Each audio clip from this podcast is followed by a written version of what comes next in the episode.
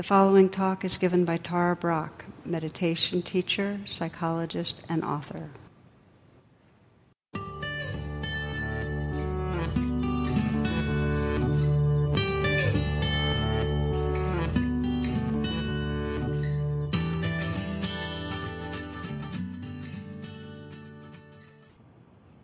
So, greetings and namaste. I'd like to begin this class with a, a, story written by Bruce Rogers. When he was very young, he waved his arms, gnashed the teeth of his massive jaws, and tromped around the house so that the dishes trembled in the china cabinet. Oh, for goodness sake, his mother said, you're not a dinosaur. You're a human being. And since he was not a dinosaur, he thought for a time he might be a pirate. Seriously, his father said at some point, what do you want to be? A fireman then, or a policeman, or a soldier, some kind of hero. But in high school, they gave him tests and told him he would be very good with numbers. Perhaps he'd like to be a math teacher. That was respectable, or a tax accountant. He could make a lot of money doing that. It seemed a good idea to make money, what with falling in love and thinking about raising a family. So he was a tax accountant, even though he sometimes regretted that it made him feel, well, small and he felt even smaller when he was no longer a tax accountant, but a retired tax accountant. And still worse, a retired tax accountant who forgot things. He forgot to take the garbage to the curb, he forgot to take his pills, forgot to turn his hearing aid back on. Every day it seemed he had forgotten more things, important things, like which of his children lived in San Francisco and which of his children were married or divorced. Then one day, when he was out for a walk by the lake, he forgot what his mother had told him. He forgot that he was not a dinosaur. He stood blinking his dinosaur eyes in the bright sunlight, feeling the familiar warmth on his dinosaur skin, watching dragonflies flitting among the horsetails at the water's edge.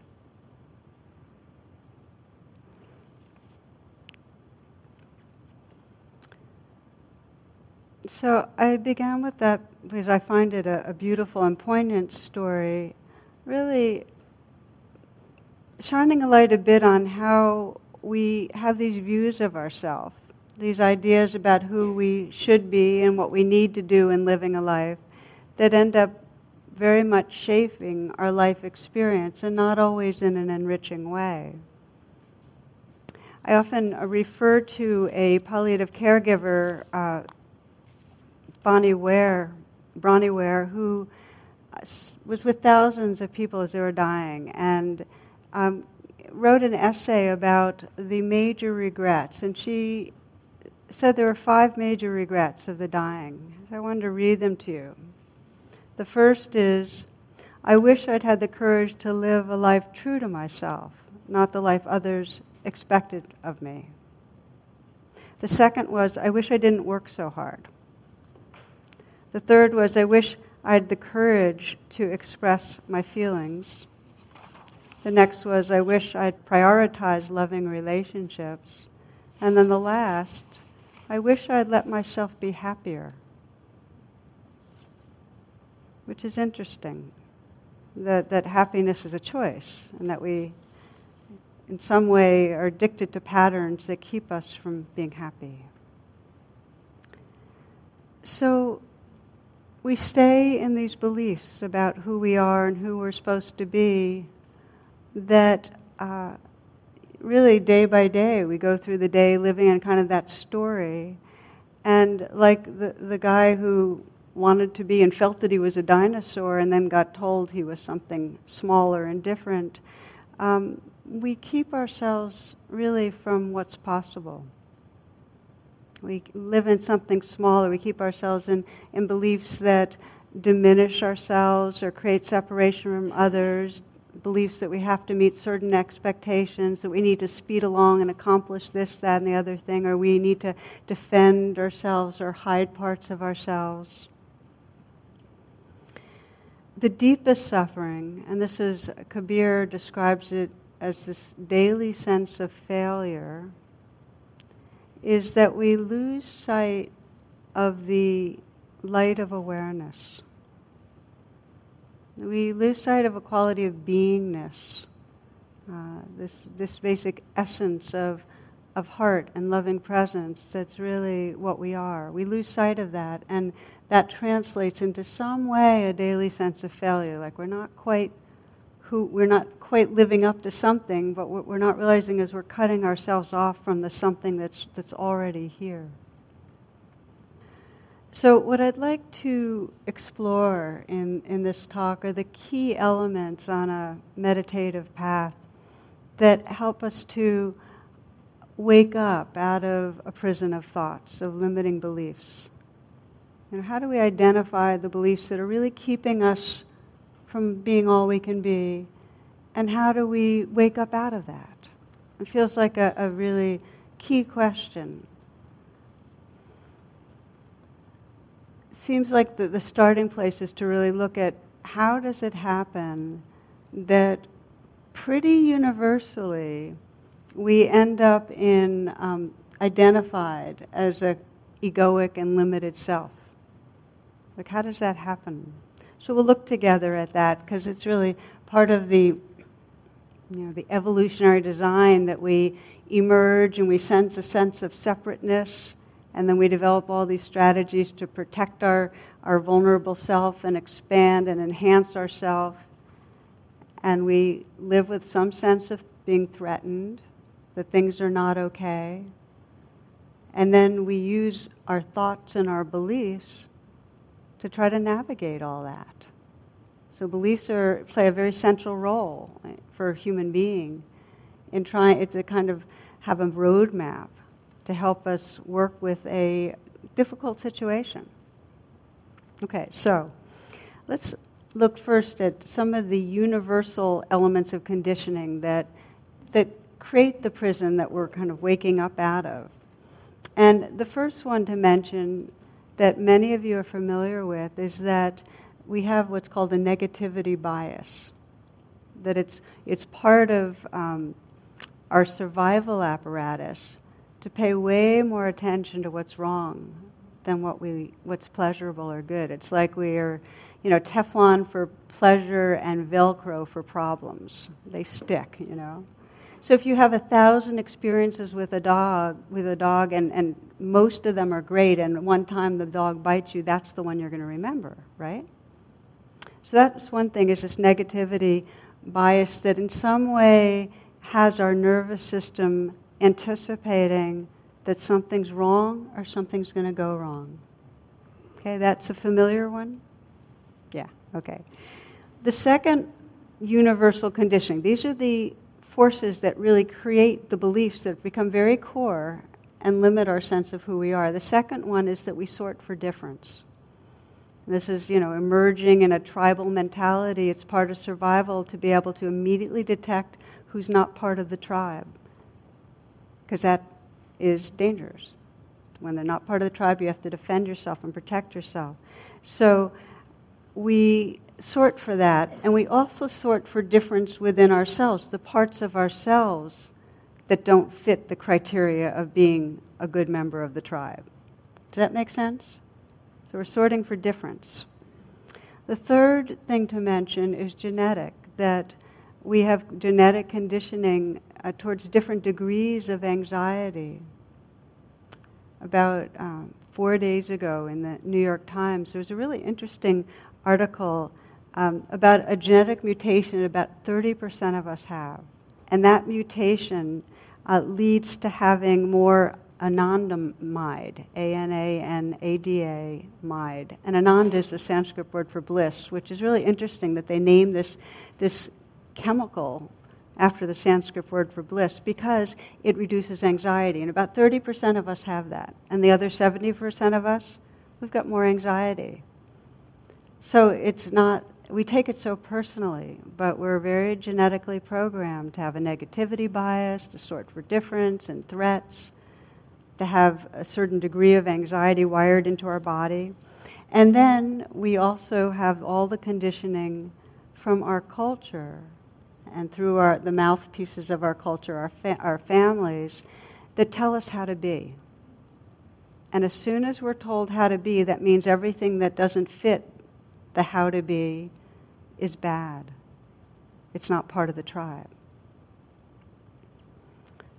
So we have these standards that we're supposed to meet that will ensure more safety, more belonging. Here's uh, Dave Barry. He's, he describes being puny all his life, and he describes the pain that creates for a male. He says, I totally missed the boat to Puberty Island. I was this little hairless dweeb with a voice in the Pinocchio range. One day, my mom, bless her heart, had a talk with me. She told me that girls were not only interested in looks, that the qualities that really mattered were brains and a sense of humor.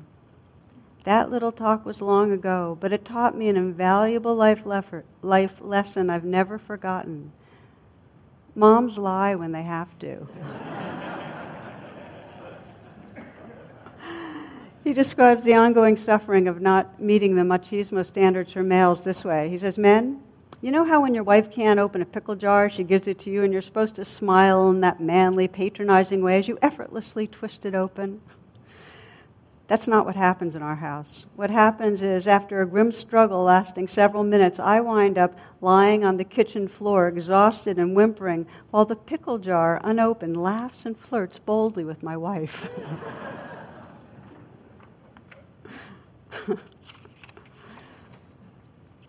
So it's an interesting inquiry for each of us. You know, what were the messages we got? And, you know, the messages come in the brand of you have to have a certain kind of intelligence. And in this culture, there's a certain kind of left brain intelligence that only a percentage have. There's all different kinds, but that's the one that's valued. And I always think about children, and it, it really brings a lot of sadness to me of how many of them don't fit a certain narrow standard and then grow up feeling that they're not intelligent. And there's a lot of us that know that one. So there's intelligence. That you're supposed to have body shape that most people don't have. So we grow up with that one. And then there's everything about personality and finances and other things that create status. And then we as in all cultures, there's a dominant culture. The very core of that is white and male, but there's a dominant culture that then has an added whole range of standards. That means that if you're not of a particular race, or if you don't have a certain gender orientation, or sexual orientation, or certain level of, of capacity according to the dominant culture, you don't belong. You're not, you, that's difference. That's less than read you a little essay. Am I gorgeous? my child asks, drawing the word out like a pulled taffy. Yes, I say you are. The pink and teal dress is probably made of highly flammable material, some chemist's approximation of tulle and satin. Pudgy fingers decorated with pink polish trace the sequins on the bodice.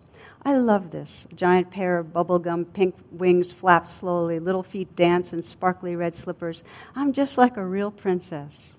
Yes, I say, you are. Thick blonde hair, blue eyes, rosy cheeks, flawless skin. This child is the American epitome of beauty. This child, my son. He's four years old and prefers to wear dresses.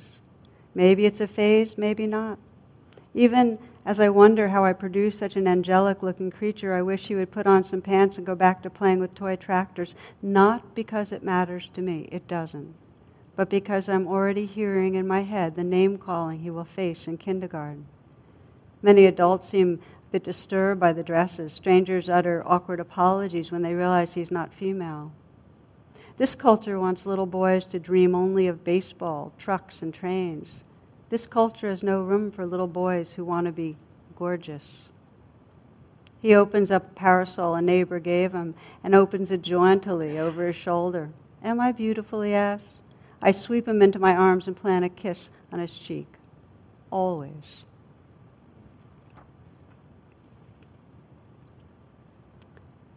It's very deep and very pervasive within our nervous system and psyche the messages that were given on how to be and how not to be. I'd like to invite you to reflect for a moment. It'll help you to close your eyes for this reflection.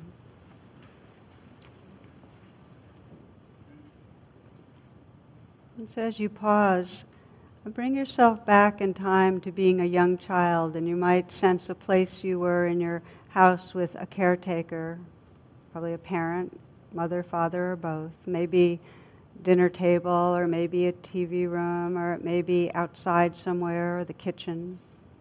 But just a common place that you might have spent time with a parent as a young child.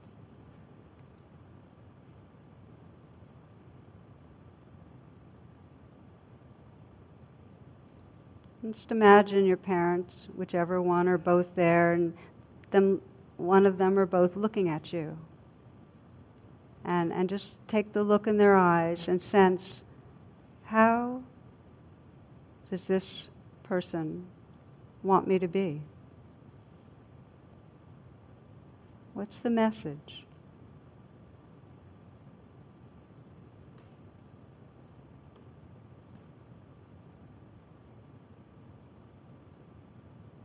What are the qualities of personhood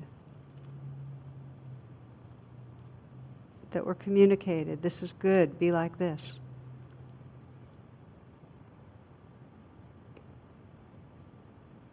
And also ask yourself, what was the message about how not to be?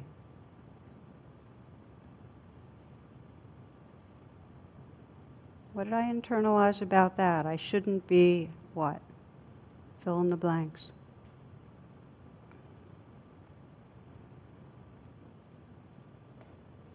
This is a reflection you can continue on your own because it can take some time, but you might wonder do you meet the internalized standards? How much do you sense you're the way you were wanted to be, that you the message gave you to be? This is what forms the internalized good self. And where aren't you in sync with the messages? That's the supposedly labeled the bad self.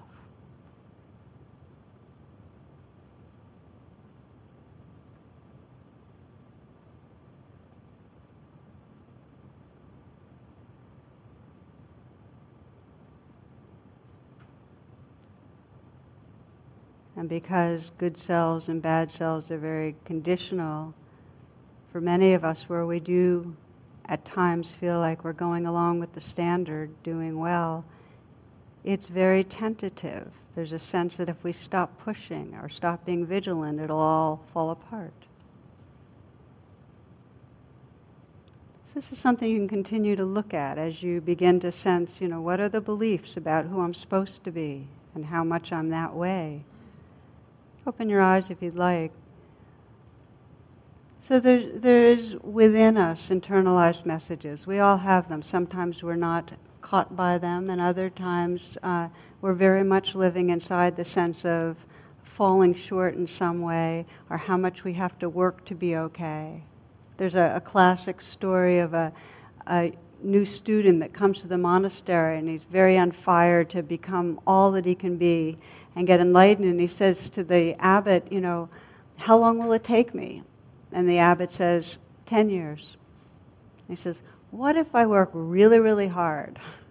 And the abbot says, 20 years. And he said, Wait a minute, wait a minute. You said 10 years at first. For you, 30 years. but you get the idea. So these are some of the currents that shape our beliefs there's a negativity bias, a sorting for difference, these messages that we get on how we're supposed to be. And then they shape a kind of belief that, you know, that really has to do with how we are moving through the world, that narrative we have. And I'm just going to name some of the beliefs that, that end up being the most painful that, uh, that we can come up with when we don't feel like we're meeting the standards. I need to work hard for approval or love. A sense that in order to have someone love me, I have to work really hard. Or I'm not worthy of being loved. I don't deserve to be happy. Or I need to be different. I have to be more fill in the blanks. I'm invisible to others. I'm special, smarter, better than others. It's dangerous to appear weak or needy. I can't trust anyone not to take advantage of me. I'm fundamentally flawed. I'm a failure. I'm putting these out there just because it is an ongoing inquiry to start sensing where is some stickiness? Where do we have within us some belief that's really keeping us from being who we can be? I mean, in a little bit, I'm going to have you do a, more of a reflection on this. But for now, just to say that the beliefs are actually well intended. It's almost like if I can see what's wrong, then I can try to fix it. And I won't be um, sideswiped or surprised when something bad happens. I'll be ready. Rumi calls this the prison of fear thinking, when these beliefs have control over us. And the reason it's a prison is because if you think about what happens, if you have a, a core belief of, if people really knew me, they wouldn't love me. Okay, let's say that's a belief. Then that creates a feeling of fear, and then we, in different, we do different things to uh, present a certain kind of self and cover up another self, or compete or prove ourselves. In other words, take on certain behaviors to uh, be different, and then those behaviors end up making us tighter, creating a kind of personality that's very tight. Gandhi put it this way he said, Your beliefs create your thoughts, your thir- thoughts create your actions, your actions create your character, and your character creates your destiny. So you see, we create what's in the East is called the karma of it. That if we have these core beliefs and we don't examine them and we don't loosen our identification with them, they actually create our life, our experience of life. So, stepping out of prison. First step is to be able to start shining a light on the beliefs. What are, what's the fear thinking? What are the, what's, what are the beliefs that are actually limiting my sense of who I am? What are they? So I thought I'd share a bit personally, uh, as part of this, my own process of, of working with core beliefs. And the first time, I, it was very, very in a conscious way. I was living in an ashram in a spiritual community in my early 20s. And I started tracking uh, my sense of anxiety and self consciousness and so on. And, and I realized that I had this basic core belief that I can't trust myself. That in some way I am a, I felt this self centeredness that I was actually a pretender and pretender is a word I've come into contact with much more, more recently. So this was all coming up in me. As I mentioned, I was in an ashram, and we had a women's group in the ashram. So my way, my first way of trying to shine a light on these core beliefs of something's wrong, which is that that's what it was, was to confess it in this women's group. And that's what I did. I said, some, I said something like, you know, I teach a lot of classes and I do a lot of yoga, and it looks like I'm a helpful and caring person. And that may be true in some ways, but it's also a front because what I'm covering up, this is what I don't want anyone to see, is how selfish I am and how judgmental and how I'm competing and always trying to look great. That that matters to me. What I want to say to you is that I put that out there, and something in me must have dissociated because I have no idea what anybody said. I'm sure they were pleasant and kind, but I was so exposed and raw and filled with shame that I must have dissociated because all I remember is going back to my room, getting into fetal position, and just sobbing and sobbing. You know, just just totally full of the sense of my own bad personhood. And at some point, you know, I, I got in touch with the well, part of the the um, cluster of the belief was I'm bad and therefore I'll be rejected and therefore I'll be separate from everyone. And then there was this grieving that started happening, and I realized, wow, what a painful way to go through life. Like, how many life moments have I lost? Moments I could have been enjoying a sunset or connecting with someone or just feeling just alive to the sense of something's wrong, I'm going to be found out and rejected. So that, that, then the grieving turned to a real sense of, of compassion. Like, oh, how sad. I got really quiet, and as I mentioned, I was in an ashram and I had a little altar, so I sat. I sat really still. After, you know, after you grieve, there's a very tender quietness, and I started witnessing my life through a different uh, kind of vantage point. And I started seeing that self character that was so busy trying to prove herself, trying to make up for the deficit of being not good. And all the different ways, how hard I was trying. And how hard I was, you know, whether it was competing or just very caught up in myself, how hard I was working to be okay. And I realized that that self character wasn't really me. It was like ripples on the surface of a really vast sea, and yes, there was a patterning going on, but it wasn't who I really was. That recognition was the beginning of years and years of unraveling and waking up from that kind of a core belief of something's wrong. That it wasn't me in that story. And this is what I found is true for all of us. We have stories about the who we are that's not the truth of who we are. You remember that expression real, like it feels true and it has real feelings, but it's not the essence of who we are. It's just a story. It's a character in a story. So, one of my strategies has been when I find myself in a tight place and I realize, oh, there's some identification with that little character who's not doing it right or something's wrong, is I'll, re- I'll say to myself, is this not okay self really who I am? Is this really who I am? Just that inquiry loosens it up.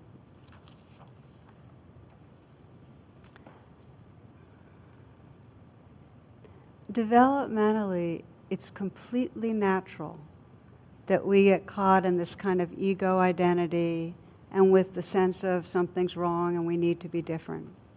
And it's really part of our development, both individually and as a species, to feel threatened, feel not okay, be defensive. And it's also developmentally our potential, each one of you, to start shining a light on the beliefs that in any way make you less than who you really are. That is part of our evolution, to become a witness to those beliefs and not buy into them.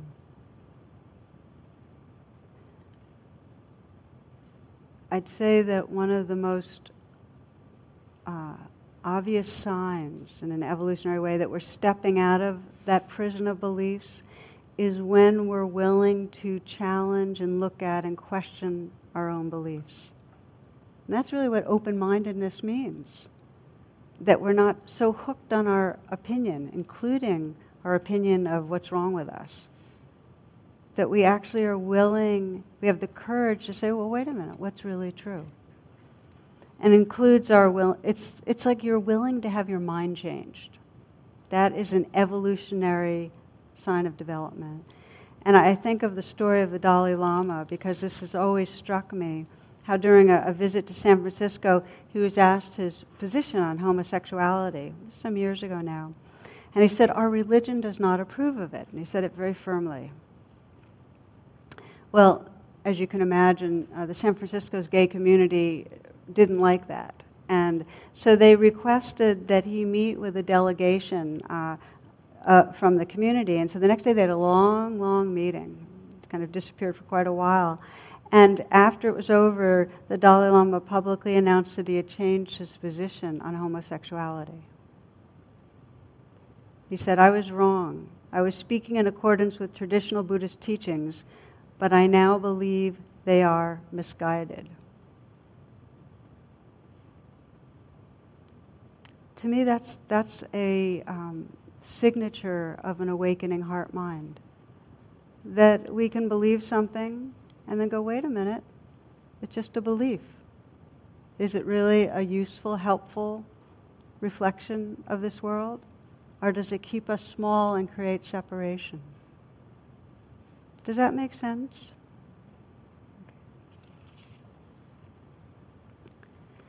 So we all have these veils that block us from realizing the fullness of our of what we are, and these veils also block us from seeing each other. And so when we start sensing that, that's suffering. When we start sensing, oh, in a way we're in a cocoon, we're not really living our fullness. And then there starts to be this yearning to, to discover the freedom and truth of who we are, to really investigate, and to release the veils. Elizabeth Lesser describes this. She says, My prayer to God every day remove the veils so I might see what is really happening here and not be intoxicated by my stories and my fear. Remove the veils so I might see what is really happening here and not be intoxicated by my stories and my fear.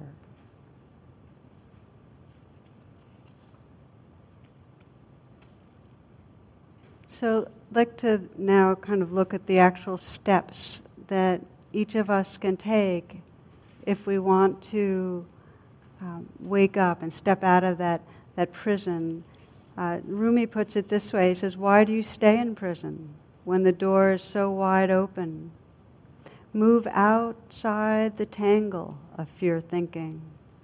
Flow down and down in always widening rings of being. Okay, so stepping out of the prison of fear.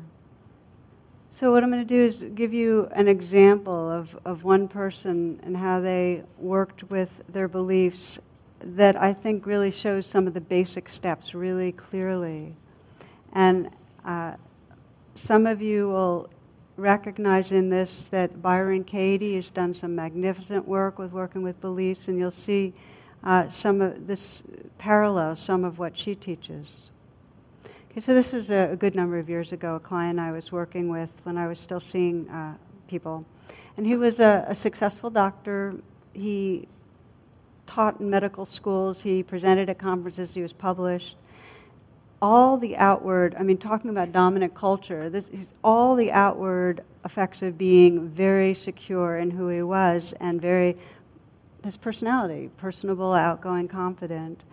And he found that especially when his, he, busy, he was busier and had demands and he was about to travel and about to uh, do presentations or whatever, that his anxiety level was really, really high, so much that he had acid reflux, he, digestive problems, and so on. Wanted to work with the anxiety. So we, you know, got together. He got in touch with his anxiety, and there was really a, a distinctive place of fear and so I had him get in touch with it. And then I asked a question I often ask once we get in touch with the suffering, the fear, or the shame, or whatever it is. And the question is, what are you believing? What, are, what is that place in you believing? If you look through the eyes of the fear, how is it looking at the world? Okay? And so for him, when I asked that, his, his belief was the fear was at some point I'm going to fail. It's like it's all rigged up and working well, okay, right now, but it can't, it can't keep going. It's going to crash. Now, I'm sharing this particular story because I really can relate, and I run me- into many, many people can relate to it. That even when things are going okay, there's a sense that around the corner, something's going to go wrong.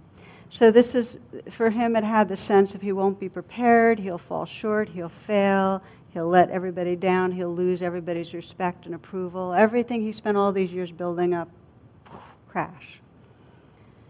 So I asked him another question that's, again, a question that's really valuable. I said, so, so you feel like, so he said basically, fundamentally, there's something wrong with me and it's to it's to be exposed. And I said, is that true? I mean, is it really true that you're going to fail and that it's going to crash and that the world's going to see that you're not who they thought you were? And he said something that many of us feel is a part of me knows that that's just a belief, but it feels true. like my bo- the anxiety feels real.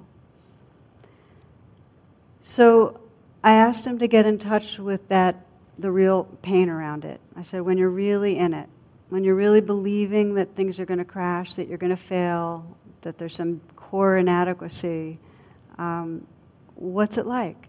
And he describes a clutch in his gut and a sinking feeling, and then he got in touch with shame. He said that it's, it's like shame. It's like it's something really bad's going to be exposed. And, it's, and then he said, you know, this is familiar. I actually feel it a lot. So, just again, the steps. You know, what are you believing? Is it true? Okay, get in touch with the place that really is feeling it's true. What's the, what's the suffering like when you're believing it? What's the suffering like? And when he got in touch with that, I asked him, So what do you wish for yourself? Because when we start opening really to how much pain goes with those beliefs, then we start, there's some part of us that goes, Oh, that's, I'm so sorry I'm living with that. Here's what I wish. And for him, the wish was, he said, to trust that I'm okay. So I had him take a moment just to feel his heart and to sense that that was his wish for himself. And you can sense what your wish for yourself might be. You know, what is it when you're really caught? He said, to trust that I'm okay. And then I asked him another question, because this is, again, this is inquiry. Who would you be if you didn't believe you were going to fail? Who would you be? Who would you be if you didn't believe something was wrong with you? You can try that on. If you really didn't believe that anymore, who would you be? This is one of the most powerful questions, but you have to first really be in touch with yourself. For him, he, the words that came out were buoyant, spacious. Said, I don't know who I'd be. There's just light, aliveness, and ease. So his practice was, when anxiety or fear arose, to sense what he was believing. Okay, there's that belief, something's wrong, I'm going to fail. Sense the suffering, like really contact what's underneath it. Hold it with compassion. And then ask him, ask himself, who would I be? Well, he got, we got together about a month later. He'd been practicing this a lot. And he told me how the practice had morphed, and I want to share with you his particular version, because each one of you, as you start bringing attention to core beliefs, is going to find your own way of working with it. And when he would get in touch with the fear and the belief and feel that the pain of it and want to trust himself, he said he would just hand it over. He'd say, okay, all this um, feeling of I'm going to fail, I'm just handing it over to some larger, more compassionate presence. So that was his practice. He'd get in touch with the belief, and in some way he'd say, Okay, here's the belief, here's the feelings, I'm handing it over. And in that handing it over, he would feel immediate contact with that buoyancy. He had an image I'll share with you before I go on, and that, that when he was caught in the belief of I'm going to fail and something's wrong, it was like there was this tornado of wind in his body, and when he handed it over, it was like he was handing it over to this vast sky like space that was carrying and open, and then it could just disperse. Again, it's just a, a, one way you can work with beliefs. We're going to experiment a little right now and, and just walk through what I just described. I'm going to go over the steps again, but let you pick something you'd like to pay attention to. So again, sit back, close your eyes. And if you want to make the most of this little guided meditation, and it's a very powerful one, begin by sensing your aspiration. I talked before about just this, this longing to lift the veils, not be caught inside the prison of our own fear thinking. So feel in your own language, with your own heart, your aspiration for this.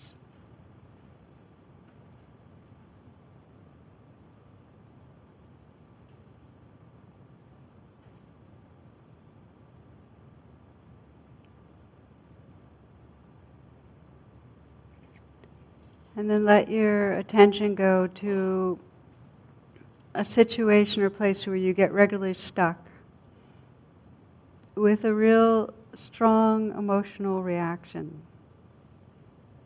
emotional suffering.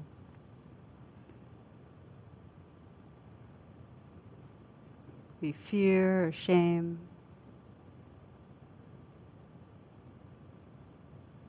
You might sense a situation that brings it up. Might be with another person, conflict, feeling of hurt, rejection, something's going to go wrong. Might be around work, as it was for this doctor.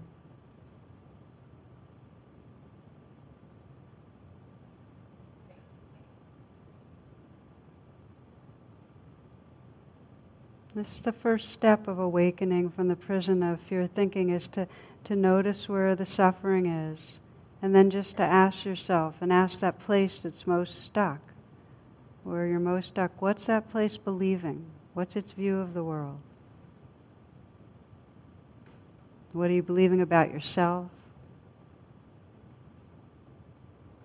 Maybe what you're believing about how others relate to you? About what's wrong or going to go wrong?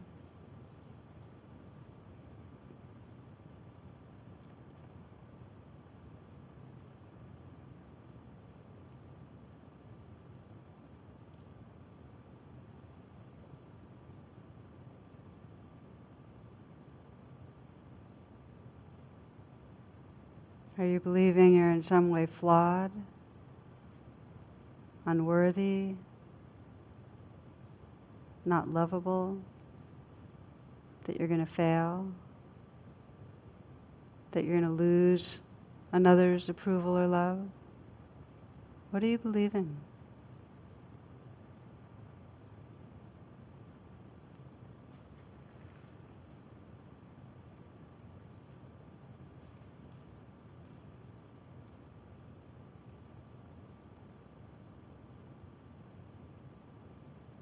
And just ask yourself that question that, that I posed the doctor is this true? Is the belief true?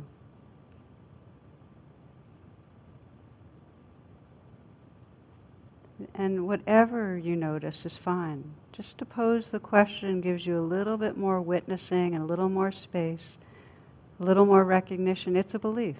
This is a belief. This is what Rumi called the fear thinking the prison of fear thinking. Is it true?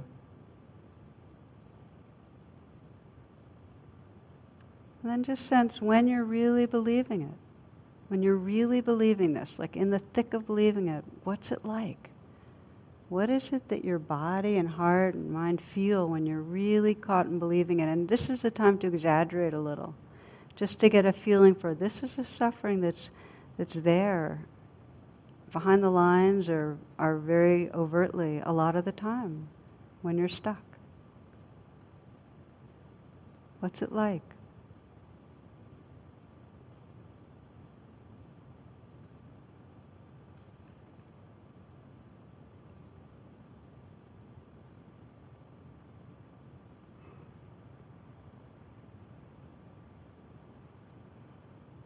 And can you sense what you wish for yourself? Can you in some way offer some compassion towards the suffering? And you might do it, there's so many different ways, but you might offer a whisper of kind words, or you might gently bring your hand to your heart and, and just let the touch itself, which is so radical and powerful, just that gesture of that you're caring about this suffering.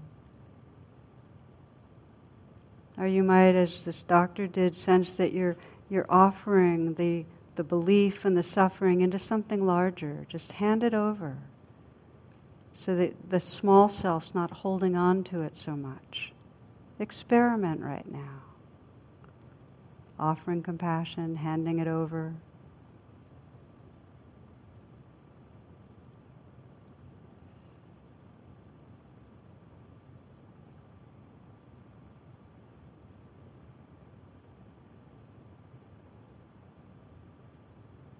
And ask yourself, who would I be if I didn't believe this? who would I be if I didn't believe this belief, this fear based belief?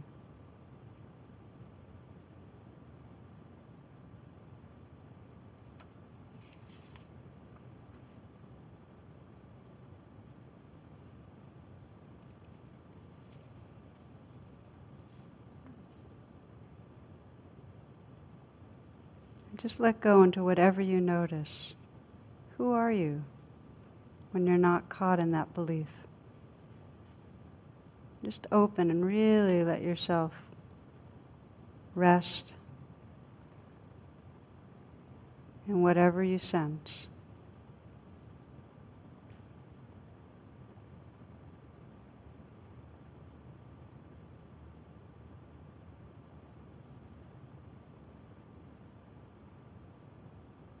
From this presence that's here, I'd like to offer the words of the poet Hafez. Little by little, you will turn into stars. Little by little, you will turn into stars. Even then, my dear, you will only be a crawling infant, still skinning your knees on God. Little by little, you will turn into the whole sweet, amorous universe in heat on a wild spring night and become so free in a wonderful secret and pure love that flows from a conscious, one pointed, infinite need for light. Even then, my dear, the beloved will have fulfilled just a fraction, just a fraction of a promise he wrote on your heart. When your soul begins to ever bloom and laugh and spin in eternal ecstasy Oh, little by little, you will turn into God.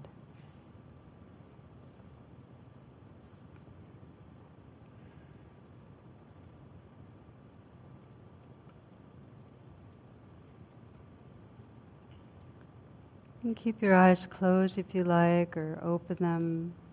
Just say a few words in closing that that beautiful phrase, this daily sense of failure, that really refers to living in a reality that's less than who we are. Like the man who felt the dinosaurness, but it took him through his whole life that he had to be something else. He didn't get to live from that. The possibility for each of us is to let the suffering that we feel in our lives be a invitation to shine a light, to investigate, to have the courage to really look and sense what are we believing that's keeping us small? Can we hold that with compassion? And can we begin to sense into who we are when we're not living inside that belief? So we'll close together again, just taking a moment to pause moment to feel the life that's right here.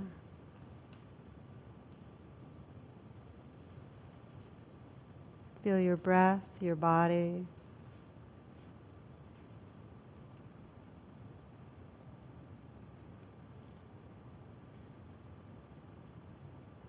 To feel that simple longing that the veils be removed so that we can realize and live from the light and love that's our essence.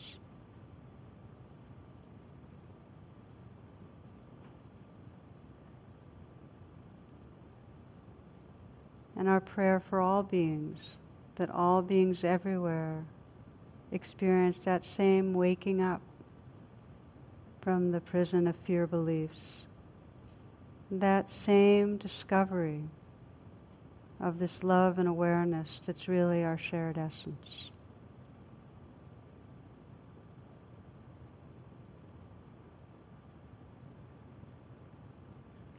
Namaste and blessings.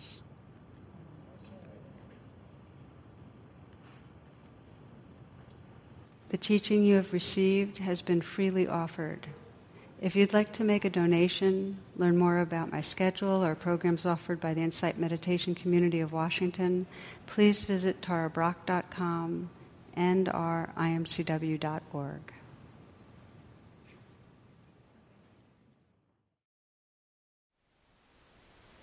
Thank you for listening.